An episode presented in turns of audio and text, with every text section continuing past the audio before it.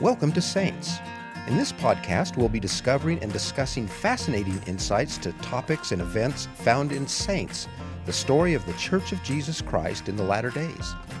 This new four volume narrative is a history of the Restoration. You can also read it and all the material we'll be discussing today on LDS.org or on your Gospel Library app. And now, Saints.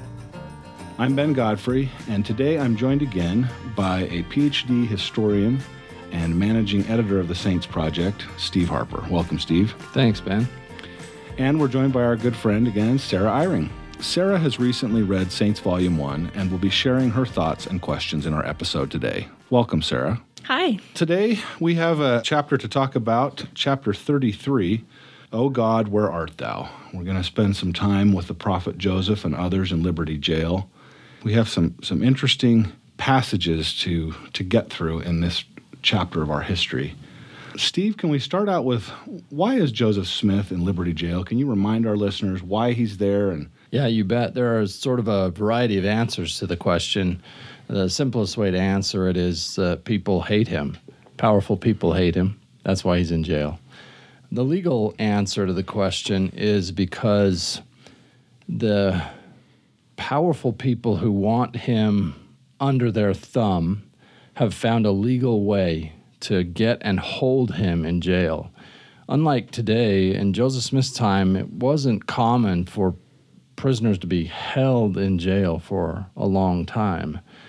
Unless you're being held on some capital charge, something they can execute you for, they typically let you go and you're supposed to show up at the next term of the circuit court. You enter recognizance, you answer the charge, and you say, Fine, I'll show up either in the spring or the fall when the circuit court meets again. But here they have worked really hard to find a dubious uh, grounds for charging Joseph Smith with treason. yeah, tr- help us understand that? I, I thought, how do you commit treason against a state? I, I don't understand that. Right. One of the re- accounts we have uh, from, comes from Parley Pratt, and he's listening to this, what we would today call a preliminary hearing before Judge Austin King. Joseph is uh, the subject of the hearing, and the purpose of it is to see whether they can find grounds to charge him with something that they can hold him on. So they're checking it all out, and somebody testifies that they heard Joseph Smith say that the prophecy of Daniel, that the kingdom of God will roll forward like a stone cut out of a mountain we've without hands and We've fill heard the that a lot in our primary lessons, right? Yeah, and- Definitely. and it will crush all nations, right? It will fill Consume the earth, Yeah. right. So um, the judge says to the court clerk, after hearing this testimony, write that down. That's a strong point for treason. And uh, one of the lawyers for Joseph Smith says, Judge, then you had better make the Bible treason. You can see from this that they're hunting for some charge that they can use to hold him. This is actually what happens several years later in Carthage as well. They they Use the treason charge again. Absolutely. So it's not that Joseph committed treason, it's that they need to find some legal justification for holding him so that they can compel him and the rest of the saints to do what they want them to do. Can you remind us? So a minute ago, you you mentioned the circuit court in the spring and the fall. Mm-hmm. Now, for us today in our current world, we're, we're used to be like, hey, you get arrested, you're going to see a judge like tomorrow morning. Like mm-hmm. in that time, can you just remind us, like, how did this legal system work? What's a, what's a circuit court and a, a circuit? They call them circuit riders. The judge would actually ride between different circuits, I guess. H- Help us understand that a little. Yeah, really, in some ways, the whole court would move around the state. Um, maybe the most famous circuit uh, lawyer in American history is Abe Lincoln, who's active in the next state over at about this same time. But, you know, literally the judge and the, all the lawyers would move around the state and they'd complete these circuits. Typically uh, in the spring and in the fall, the court would sit. So if you have a charge, as Joseph does, of treason, and uh, that charge is heard in November of 1838, and they hold him on that charge, they find grounds to hold him on that charge, that means he's going to sit in that jail till April. It's when- like an automatic. Just it, it, on Monopoly board, you're just stuck in jail. Go to there is no get out of jail card for six months. Basically, That's exactly right. You're just gonna rot. And they did everything they could in the meantime. They appealed here and appealed there, and nobody would grant their appeals. Everybody who had any power or say over it conspired in some way or other to keep them in jail until April. So, speaking of power, actually, Joseph said something about uh, those who are in power. What was that that he that he declared about uh, even righteous men who who gain power? He's just had the hardest year of his life, and it's getting harder. And while he's in the jail, he reflects on it and talks about that when we get a little power or authority, as we suppose we almost always exercise it unrighteously. And he contrasts that with priesthood power, which cannot, he says, be exercised unrighteously. Oh, that's interesting. It is indeed. It's one of the most fascinating things he ever revealed.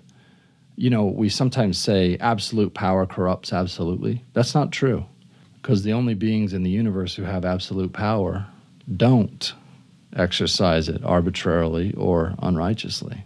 The truth is that just about all men, as soon as they get a little authority or little power, abuse it and never, therefore, gain the real power that they could. Uh, we've learned this lesson by sad experience that Wow. we exercise power badly and therefore lose it. And therefore, no power can or ought to be maintained by virtue of the priesthood except by the Christ like attributes, the Christ like way Christ exercises power. That's a great point. It is a most fascinating lesson that Joseph learns um, when he is, in some ways, the most powerless in his life, and also, in some ways, the most powerful. Remember, it hasn't been very long since the ministering angels bestowed on him the priesthood keys that can seal families, uh, gather Israel, etc. So he has all the power he's going to have from God, and yet he's stuck in this dungeon. He can't even get out. He can't help his people. He feels utterly powerless. Steve, along those lines, um, let's listen to just a little clip here from the book that talks about this moment of, of feeling powerless. Why did a loving Heavenly Father allow so many innocent men, women, and children to suffer, while those who drove them from their homes, stole their lands, and committed unspeakable violence against them went free and unpunished? How could He let His faithful servants wallow in a hellish prison far from their loved ones? What purpose did it serve to abandon the saints at the very time they needed Him the most? O God, where art thou? Joseph cried out. How long shall thy hand be stayed? Uh, Steve, I, I remember you were here for our first podcast episode for Saints, and we talked about this moment of the volcano going off and the problem of evil, of bad things happening to good people. This is Joseph's moment where he he's there. This is the low point in his life. It's the low point in the book. In storytelling, um, if it's a good story, the protagonist will come to a place where the bad guys have closed in and where all is lost. And this is the all is lost moment for the Latter day Saints. In the previous chapter, saints in Far West and at Haun's Mill have been brutalized. Saints have been massacred. Amanda Barnes Smith's family has been decimated. And theologians work hard to find solutions to the problem of evil. But one of the fascinating things about the scriptures is that nowhere in the scriptures does God offer an elaborate theology that resolves it. The book of Job sets the problem forth, and in the end, Job is just invited to trust God. There's not a thorough answer, there's not a complete explanation on God's part. It feels a little unsatisfying, honestly, right? Like I, I want a nice, clean answer. Right. And in that passage we just listened to, it, I mean, it feels like Joseph is saying that. Like, I, He is. Where, where are you? Right. What's the answer? At least he would like a time, right? Could I could you tell me how long it's going to be before you rain hell fire down on these people who have put me and my family and the saints in this terrible pr- predicament? He's really upset.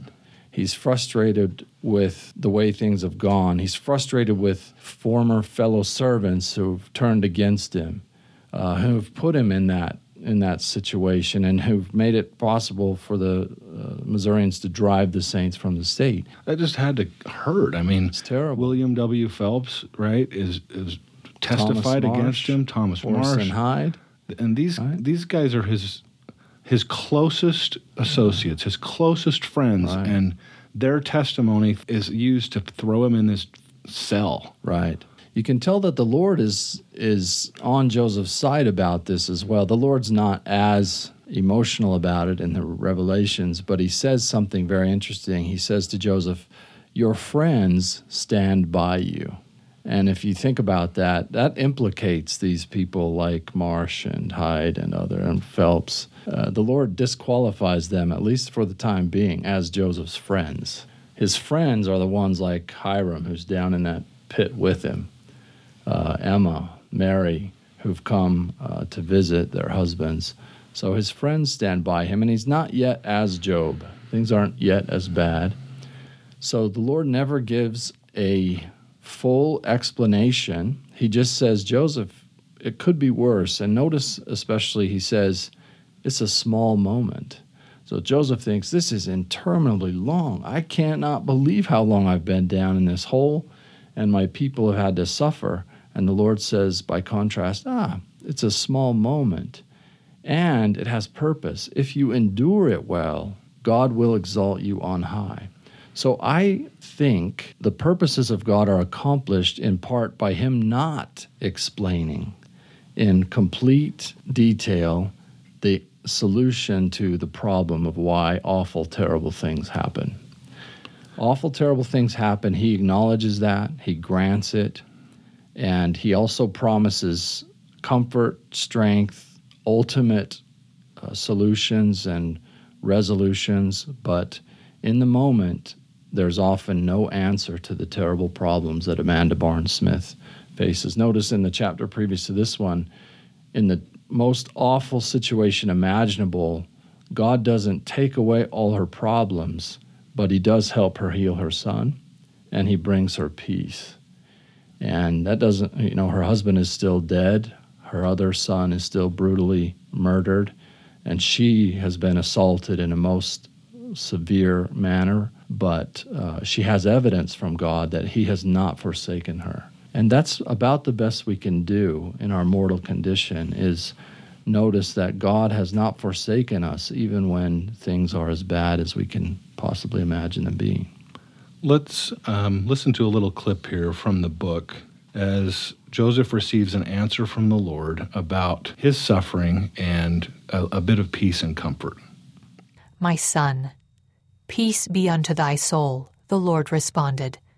Thine adversity and thine afflictions shall be but a small moment, and then, if thou endure it well, God shall exalt thee on high. Thou shalt triumph over all thy foes. The Lord assured Joseph that he was not forgotten. If the very jaws of hell shall gape open the mouth wide after thee, the Lord told Joseph, Know thou, my son, that all these things shall give thee experience, and shall be for thy good. Thy days are known, and thy years shall not be numbered less, the Lord assured him. Therefore, fear not what man can do, for God shall be with you for ever and ever. That's what theologians call theodicy. That's a resolution to the problem of evil. In fact, that is the Mormon one right there. Um, if you pay attention in general conferences, you'll notice that it's almost always evoked a time or two in every general conference. Uh, that is, somebody will speak on what do we do when in times of diversity and hardship, and why do these things happen, and how do we respond? That Latter day Saint way, that restored gospel way of understanding the purpose and value of adversity and suffering came to Joseph Smith in the lowest point of his life. And it also functions in Saints Volume 1 as this, this terrible time of, of the lowest point in the book, not just for Joseph, but for all the saints.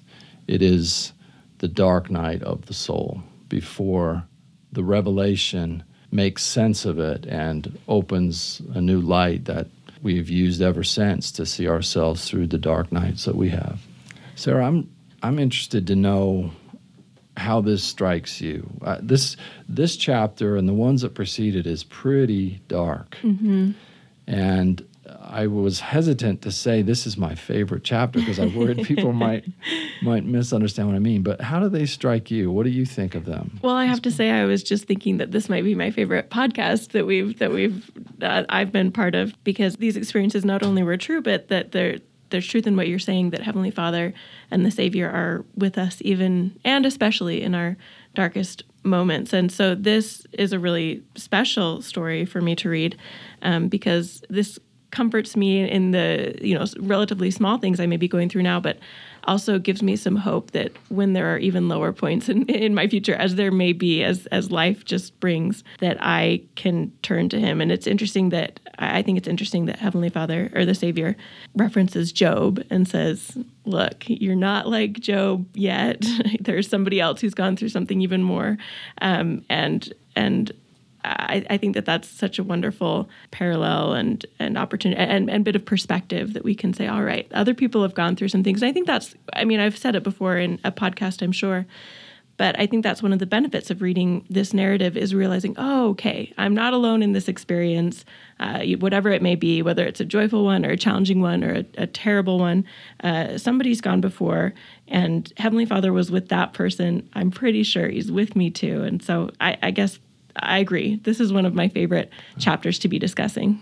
I'm thrilled to hear that. It makes me confident that the book is doing the work it's designed to do, which is not just to inform about facts that happened in the past, it's to um, teach us what God does for his children, right? How he loves his children, even in the darkest possible times. Definitely. As you mentioned that, Steve, I can't help but think how many have read these passages, may not have had all the context that we've talked about today, but have still heard in their own life, Know thou, my son. Or daughter. All these things shall be thy experience. Yeah, or daughter. And thy days are known, thy years will not be numbered less. I mean, those words have spoken peace to me, and I'm sure they have to, to many. And how cool is it that Saints is yet another way for them to discover this revelation from from the Lord. I agree with that. You know, it's common throughout history for people to forsake God when things get terrible for them. But it's also common for people to turn to God when things get hard. The problem of evil says if God loves us and he has enough power to spare us from suffering, why in the world do we suffer? And it's based on an assumption that God's love is best manifest by sparing us from any trouble or any suffering, preventing us from feeling any Yeah. pain. That's not a safe assumption, right? That might not be what God is up to. Instead, based on the these lessons from the past and the revelations, it seems to me that William Clayton captured what God is up to really well in the hymn "Come, Come, Ye Saints." When it in that line when it says, "Grace shall be as your day." So notice that that as low as things got for Amanda Barnes Smith, and I don't know how they can get lower than that, that God's grace was sufficient for her day. He gave her everything she needed to make it through that unbelievably dark night of her soul. And that's exactly true for Joseph Smith, too, in the jail, and for all the saints. And we can trust that it will be true for us as well. Grace shall be as our day. And that grace comes from, from the Savior. I was interested to um, read as well about the revelation that Heber C. Kimball received about his family. Um, do you have any more details on that? All the details we know about it we put into the book. Oh, good, good. but it is a great story, isn't it? It is. So I guess in response to his questions about his suffering and his family's suffering, there's this quote from the book. Can I read it? You Yeah. bet. It says, The Lord told him not to worry about his family. I will feed them and clothe them and make them unto friends, he promised. Peace shall rest upon them forever. If thou wilt be a faithful and go forth and preach my gospel to the nations of the earth. Um, and it says also that when Heber finished writing, his heart, heart and mind were calm, which I love. He found some peace in that answer. I love that story too, Sarah. You can tell why we why we wanted to put it in there, right? It- Totally. uh, our lives hinge on dilemmas. Great stories also hinge on dilemmas. Here, Heber has a dilemma Do I leave my family hungry and uh, destitute Yeah. and, you know, and potentially in great danger? And do I go back into the state of Missouri to obey the Lord's command to the 12 apostles and put my life in great danger and therefore maybe risk my family's future, you know, as their provider, protector? He's got a terrible dilemma. And he is willing to do anything the Lord asks him to do, but he wants to know, you know, for sure that the Lord is is asking and also what the Lord is going to do for his family. And he seeks and receives this wonderful, reassuring revelation that his family will be blessed and protected. They'll have friends, they'll have all they need, and that is dependent on if Heber fulfills his responsibility to preach the gospel. I loved that part where he says, "and and make unto them friends, so that they'll have other people to support them." And I think that that's such a cool part of the gospel is that it's not only this idea that we've been talking about that you won't be alone because you'll have the Savior and Heavenly Father and the Holy Ghost with you, but also we have each other. You know, we have friends, and that is such a comfort, and uh, also kind of gives a, uh, me at least a feeling of responsibility. You know, if I, if Heavenly Father needs me to be a friend to somebody, I better be ready. You know, Vilate Kimball, Heber's wife, becomes a great woman largely because of the very hard things she does. And Heber becomes a great man because of the hard things she does. So imagine if God had said, I'm going to take away these hard things out of mm-hmm. your life. I don't want you to have any trouble because I love you. So we can see here that God doesn't take away our trouble because he loves us. And I think we could say because he loves us, he's given us a plan for our happiness that includes a lot of trouble, but he makes us equal to the trouble and compensates us for our losses. You mentioned uh, a moment ago that Heber and the other apostles had gone back into Missouri, and I'll just invite our listeners to read the chapter because this is actually a pretty exciting moment. It's not like they run across the border, it's a seven day trip. They are not going to allow others to dictate them fulfilling Joseph's revelation, the, the prophecy that from that point they would begin their missions. It, it's incredible. You got to read that part of the story. It's amazing. But before we run out of time in today's episode, let's kind of fast forward just a little bit to the moment when Joseph is being transported. They've asked for a change of venue. They're moving to another court, and Joseph escapes. And I, I just did that in air quotes for our listeners. Can, can you tell us what kind of escape was this? Well, the sheriff who has been charged with uh, transporting them to the other county uh, essentially told the guards that were with him, there was a group of, of a few of them, he, he made sure they understood that we're going to let these guys go. So a couple days into it, um, the sheriff tells Joseph and the others, uh, "We're going to take a drink of grog. We're going to get drunk, and you guys can do whatever you want." and at about the same time, Joseph had arranged with one of the guards, apparently, to buy a couple of horses, and um, those horses help Joseph and the others to get safely out of Missouri while their guards are inebriated and not paying attention. The sheriff actually paid a dear price for that later on. He had turned friendly uh, to Joseph and was willing to let him go. I think it's a fascinating little detail about these horses and the fact that later on, the man who gave the horses to Joseph shows up in Nauvoo and essentially receives payment. They had a, what appears to be, anyway, a legal agreement saying, I'm going to take the horses, but you can come collect funds for them later. That's what the document suggests that Joseph buys a couple of horses on trust, and the fellow John Brassfield comes a few years later to Nauvoo and, and collects. It's, it's incredible. Let's listen to one more little clip here from the book about a, a visitor showing up um, on the banks of the Mississippi. Around this time, a ferry landed at Quincy, and several rough looking passengers came ashore. One of them, a pale, thin man, wore a wide brimmed hat and a blue jacket with an upturned collar that concealed his unshaven face. His ragged trousers were tucked into worn out boots.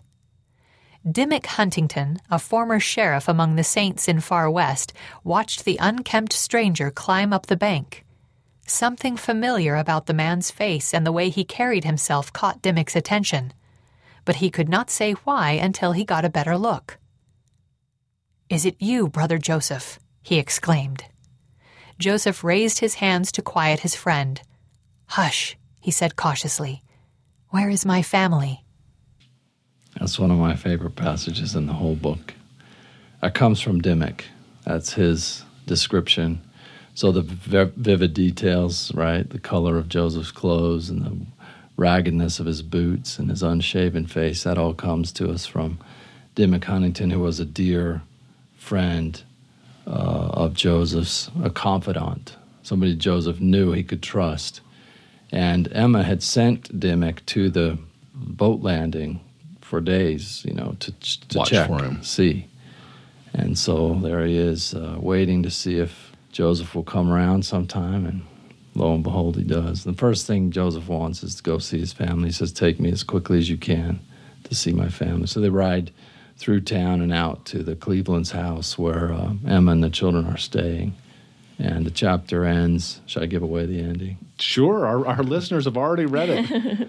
chapter ends with uh, Joseph riding up on his horse and Emma seeing him and meeting each other halfway across the yard as they embrace for the first time in several months.